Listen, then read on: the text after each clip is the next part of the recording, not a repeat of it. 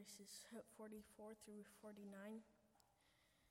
It was now about the sixth hour, and there was darkness over the whole land until the ninth hour, while the sun's light failed, and the curtain of the temple was torn in two. Then Jesus, calling out with a loud voice, said, "Father, into your hands I commit my spirit." And having said this, he breathed his last. Now when the centurion saw what had taken place, he praised God, saying, "Certainly this man was innocent."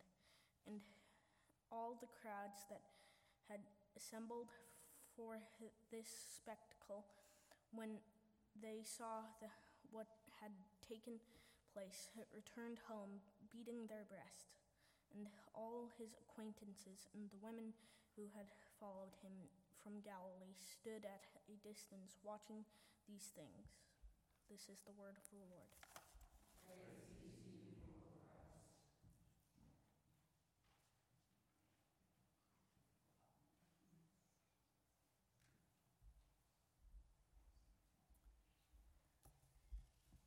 Well, we are here this morning to remember the death of the eternal Son of God.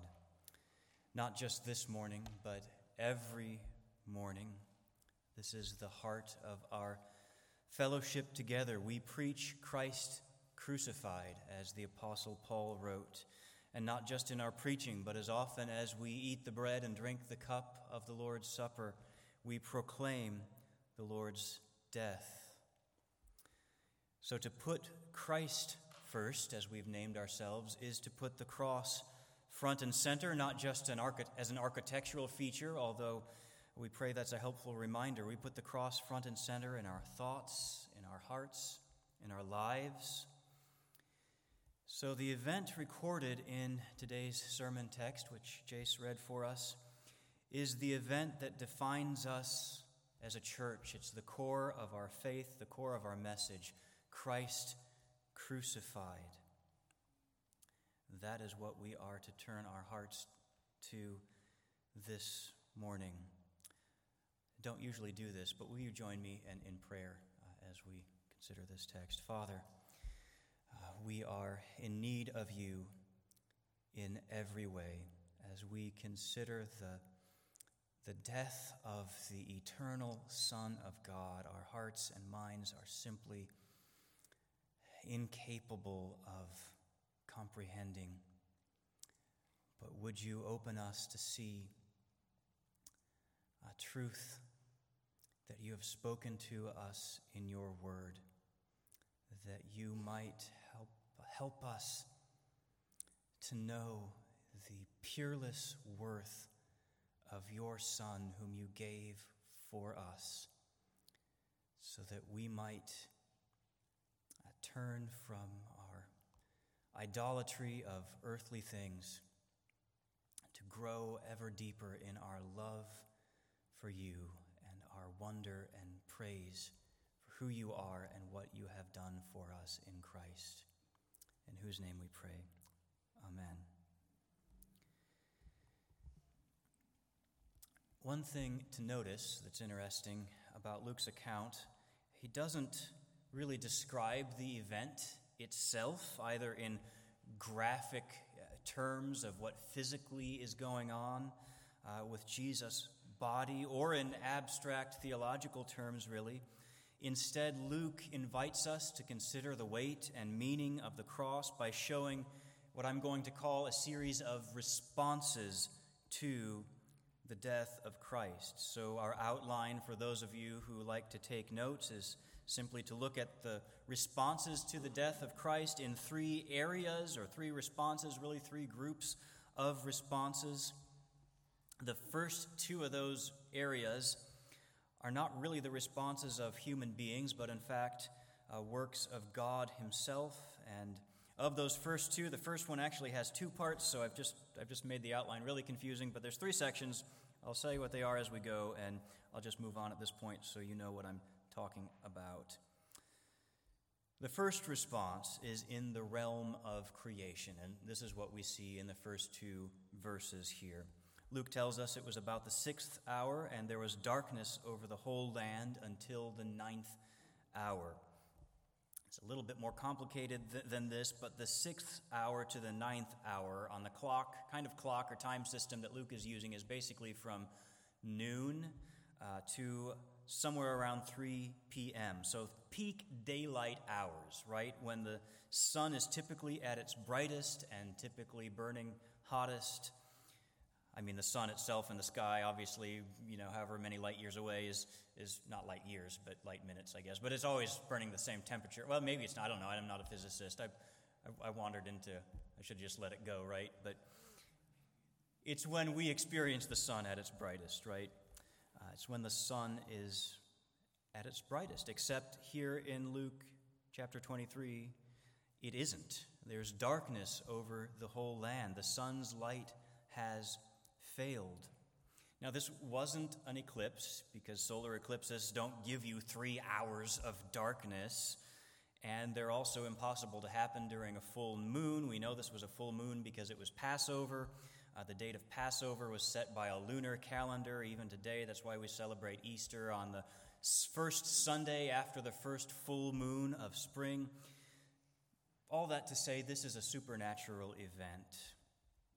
As the hymn says, well might the sun in darkness hide and shut his glories in when Christ, the mighty maker, died for man, the creature's sin. So an important theme in the Old Testament is that God's judgment is a kind of uncreation or decreation, however you want to say it, where God undoes the work that he did at creation. You can see that in the flood in Genesis 1:9. God said, let the waters under the heavens be gathered together into one place and let dry land appear. That's creation. In the days of Noah, of course, God summons water to cover the dry land once again. It's undoing his work of creation. And the prophets, several prophets, speak occasionally of the day of the Lord, which means that the ultimate final judgment of God that is coming, as a day when this uncreation goes back to the point where God said, let there be light, all the way back to the beginning.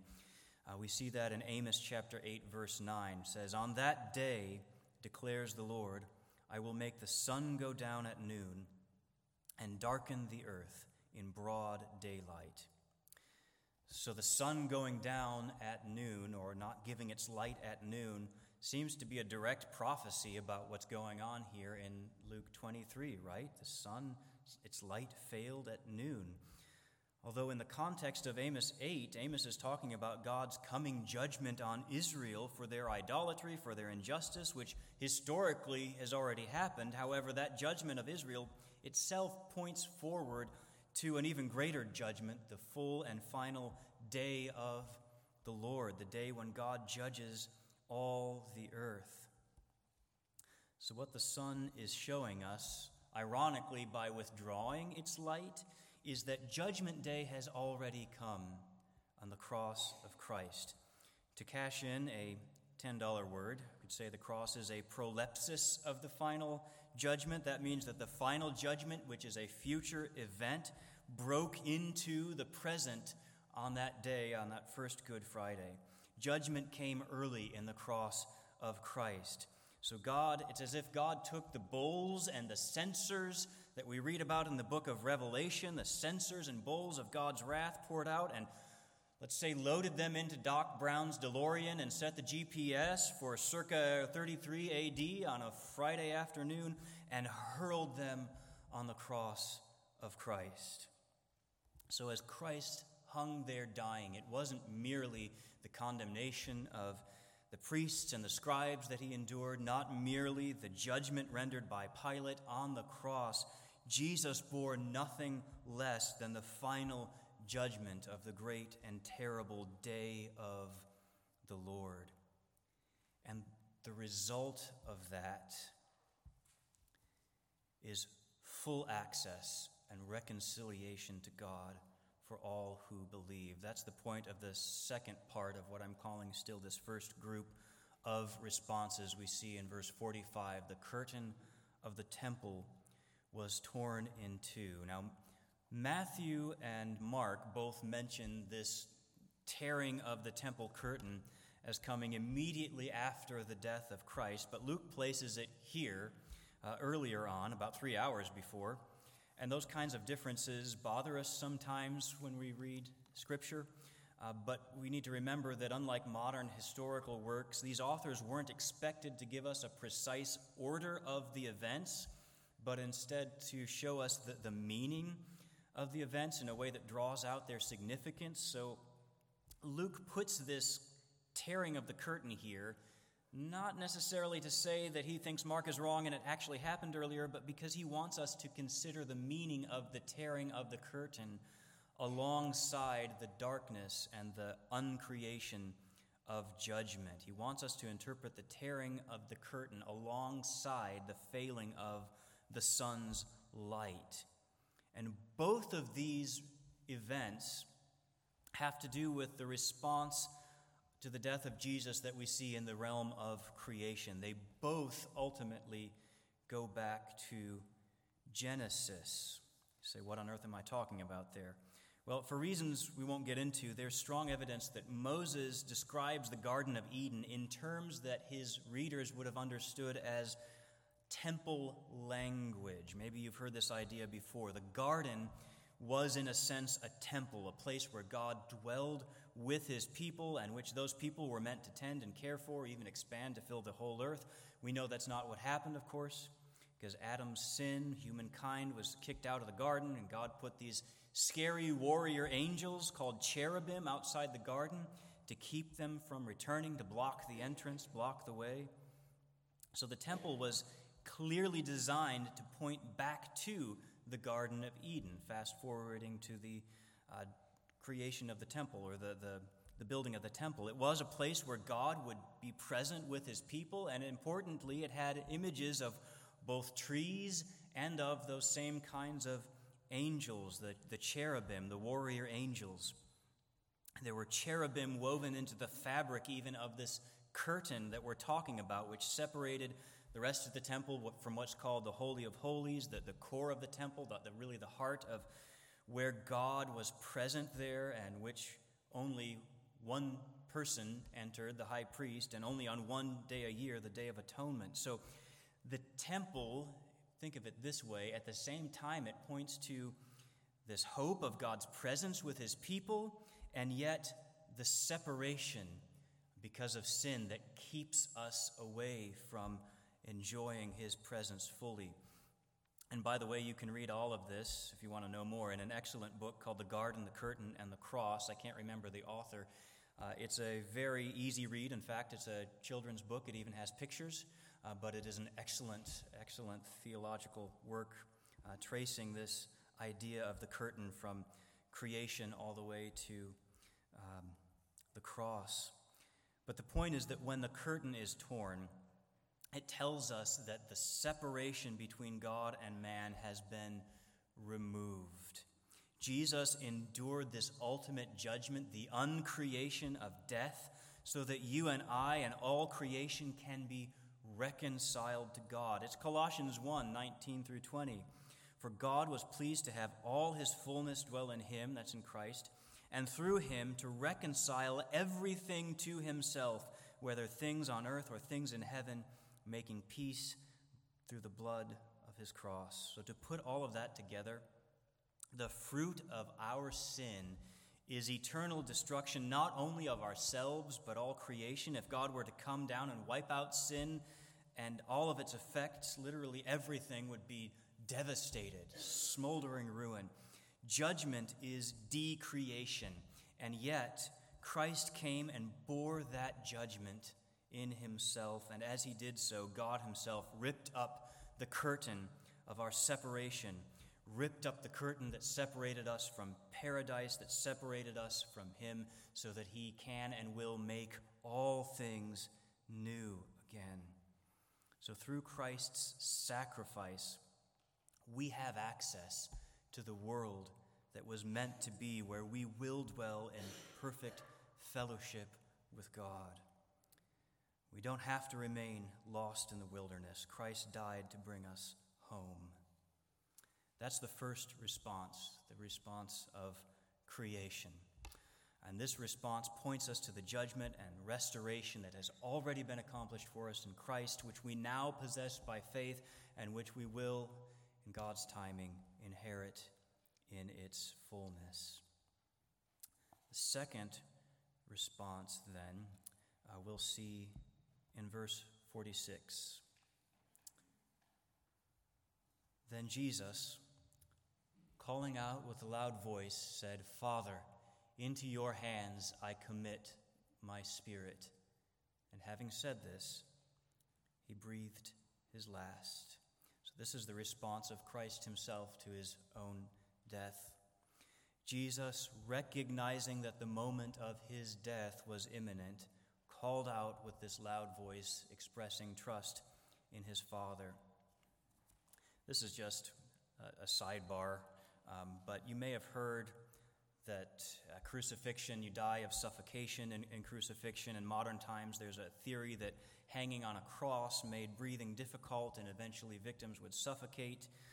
There's actually no evidence of this in ancient sources. Ancient writers talk about people on the cross speaking and even yelling loudly and spitting on people beneath them. It's certainly impossible to cry out with a loud voice as Jesus does if you're unable to breathe, especially since the suffocation theory says it would become increasingly difficult to move air out of your lungs. It took extra effort to exhale, not to inhale.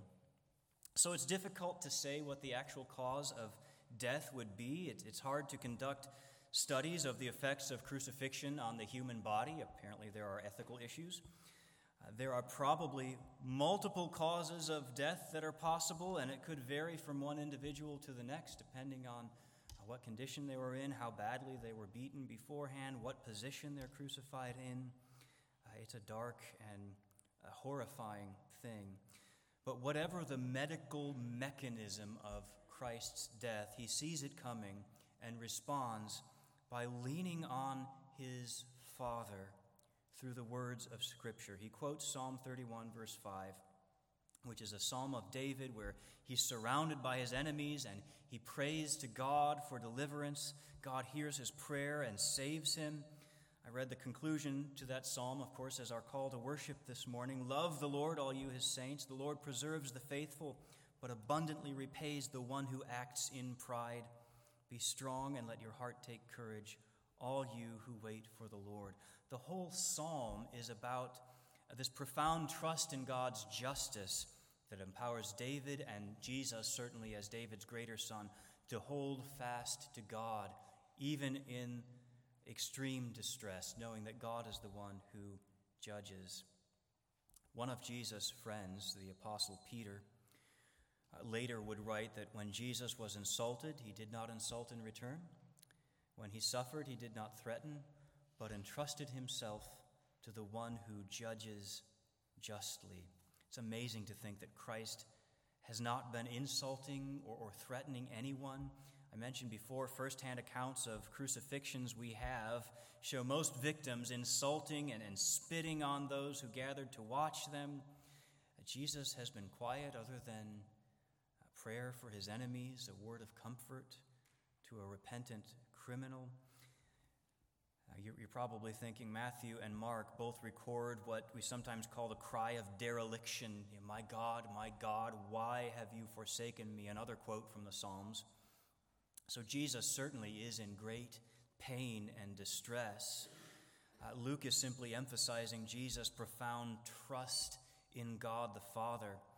I know that many of you are aware that those things can and really normally do go hand in hand, profound trust in God and yet extreme distress. I know many of you have and are wrestling with extreme loss or pain, at the same time clinging to Christ.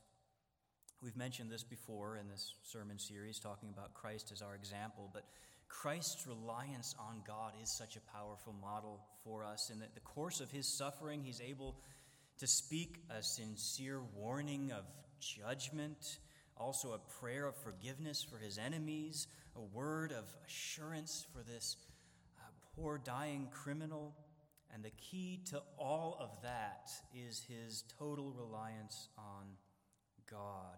Jesus is not roaring insults at people or spitting on anyone. He's never done any of that. Not even the cross can shake his perfect trust in God. So,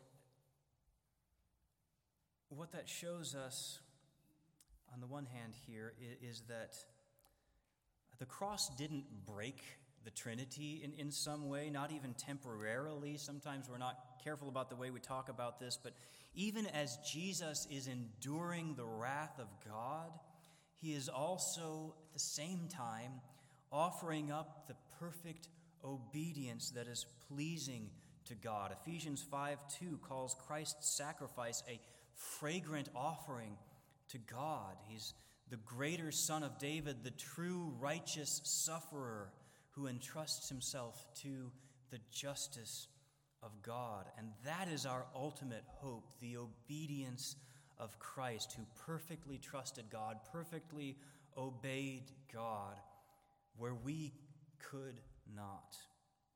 So our confidence before God is not to be found by examining the quality of our own faith, which is just a mustard seed, is all you need, right? The mustard seed itself is a miracle. It's a gift from God. It's capable of moving mountains. It's the evidence of things unseen. It's the victory that overcomes the world. But it's all of those things, not because faith in itself has any power, but because faith looks to Jesus as the one who is the author and perfecter. It's not the strength of our faith that saves, but the strength of the Savior in whom we trust. So we look to him.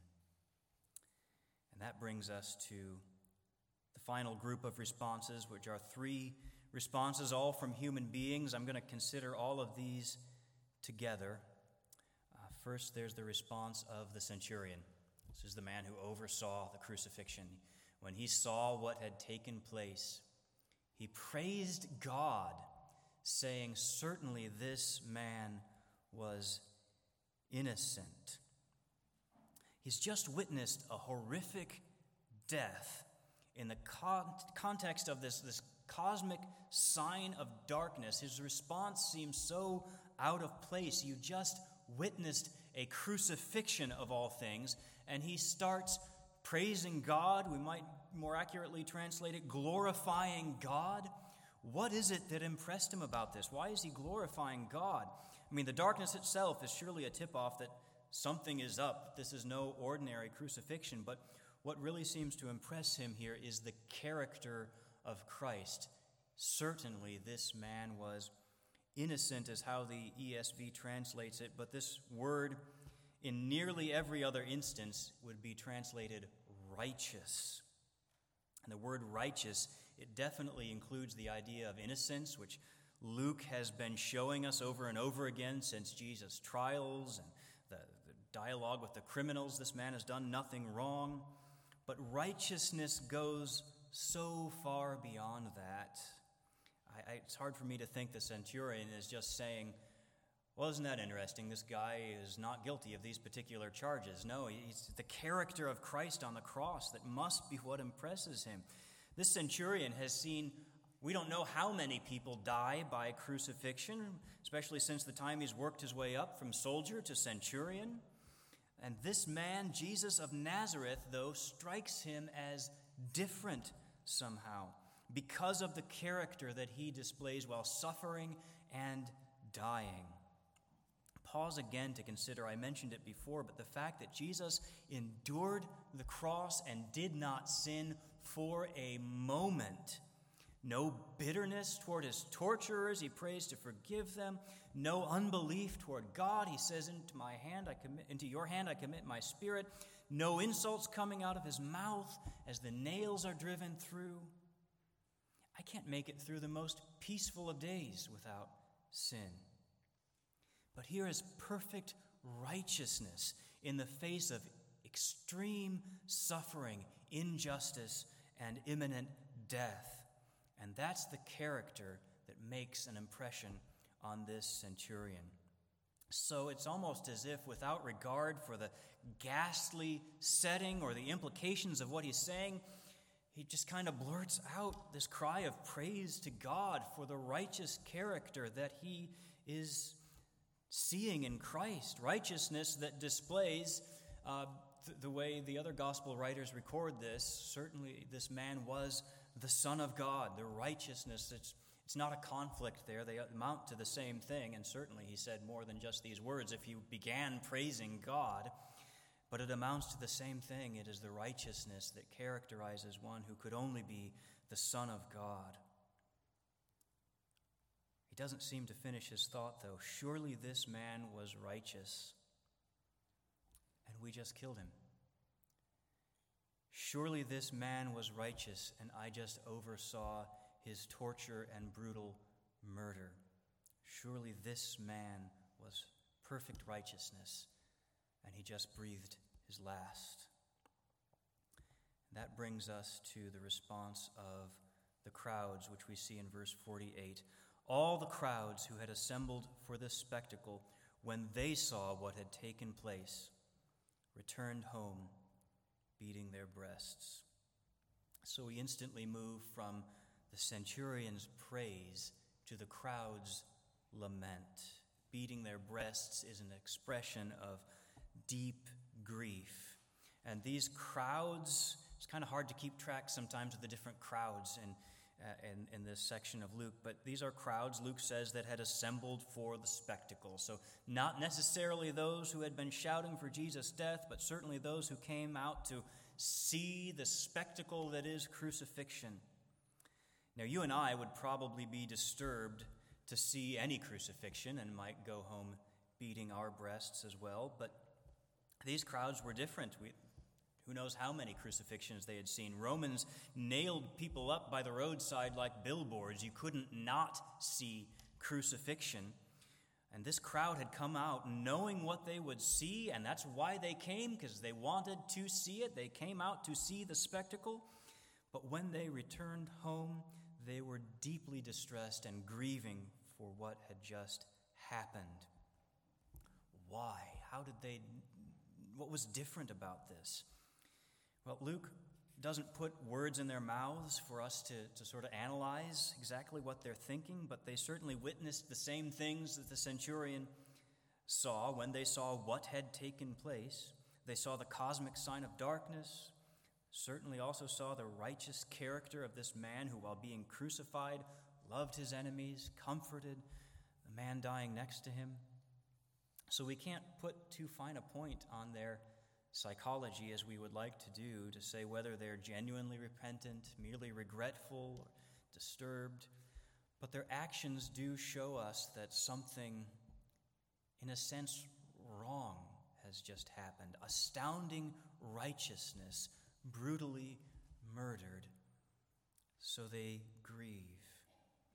Meanwhile, Jesus' own friends, his acquaintances, stood at a distance and watched. And that's the final response in this group, which we see in verse 49. All his acquaintances and the women who had followed him from Galilee stood at a distance watching these things.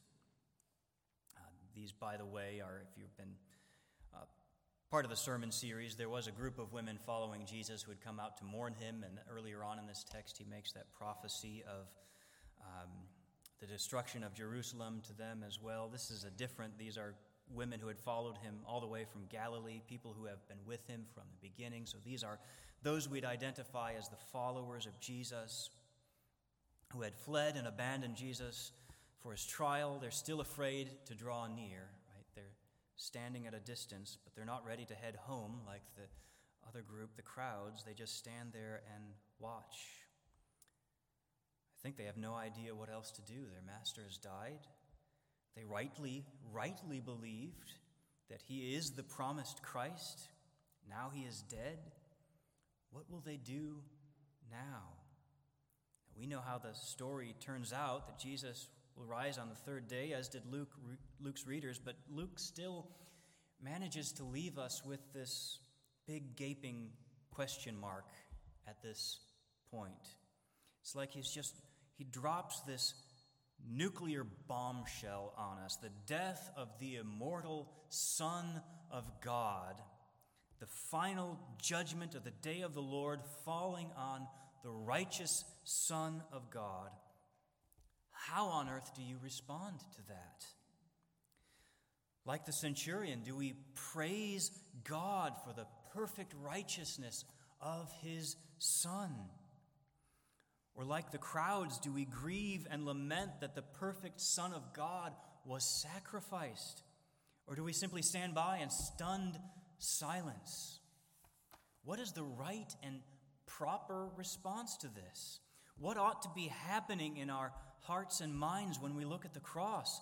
See, I don't think this is one of those cases where we look at these three different responses and we pick the right one. I think what Luke is showing us is that the death of Jesus is so far beyond our comprehension, our ability to process it intellectually or emotionally, that no single response from us can capture it. Have you ever received a gift that was so extravagant and unexpected that the only words that could come out of your mouth were, "I don't know what to say"? That's kind of what's going on here. Imagine that you had dug yourself so deeply in debt that the wealthiest man on earth would have to liquidate all of his assets to repay it. And then imagine that the wealthiest man on earth comes to you and says, "I've liquidated all of my assets and repaid your debt. I have made myself poor so you can be free of this." What would your response be? God himself took on human nature so that he could suffer and die, not only to make us free of debt, but to bestow upon us riches beyond our imagining for all who simply trust in him. How do we respond to that? I'm not sure I know the answer, but I'll close with two thoughts. First, I wonder if that's exactly the point, that our response to it will never be equal to what God has done for us in Christ.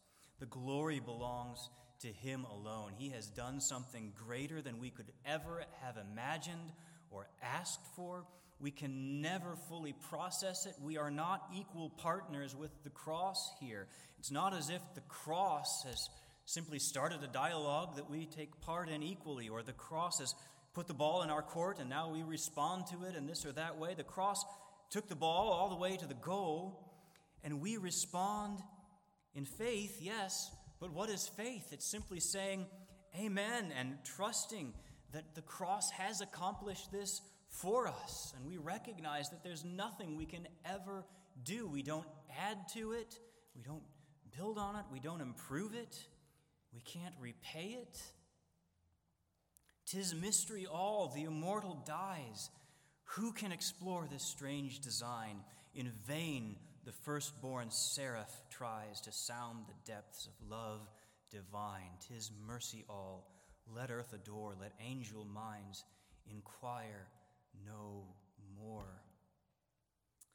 The second thing, though, is that having recognized that no response from us can ever equal the price that Christ has paid for us in Christ, we still recognize then that the cross does change everything for us and drives us to change everything about us.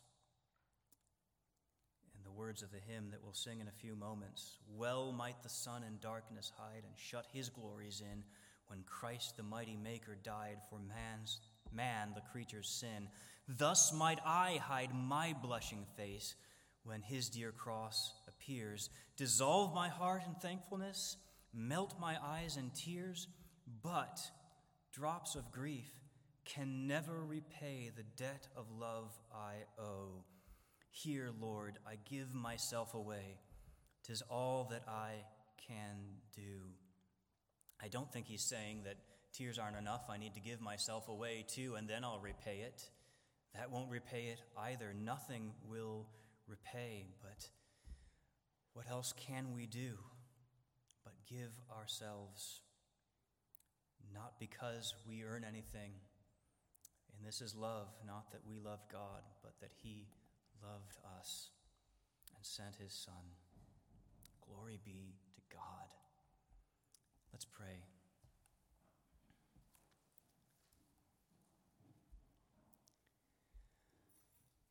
Father, what you have done for us through your Son is beyond our comprehension in so many ways. For us to say and be able to sing as we did earlier, that thou, my God, should die for me. We wrestle in our minds to understand how this can even be. But we also wrestle with why it should be that you would choose freely to give your Son, that he would choose to go endure the cross, endure the ultimate judgment for sinners like us, unworthy of so great a redemption or any redemption. And yet this shows us who you are, our Father,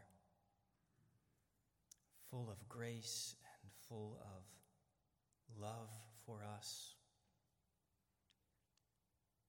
This is not about who we are, but about who you are. Not about what we have done or ever could do, but about what you have done for us in Christ. Help us to the extent that we are able, with our limited minds and limited and sinful, faltering hearts, help us to grasp the heights of what you have done for us in Jesus Christ, the immeasurable riches that are ours. Forbid it, Lord, that we should boast in anything else but the cross of Christ, that we should trust in anything else, whether our own good works, our own theological precision, our own love for you and others, even the strength of our faith itself. None of these is enough, but Christ is enough. Thank you for what you have done for us. And help us to live lives that are pleasing to you, not because we need to earn the favor that's already ours in Christ, but simply that we might display your glory, that you might be glorified in us. We ask these things in Christ Jesus' name. Amen.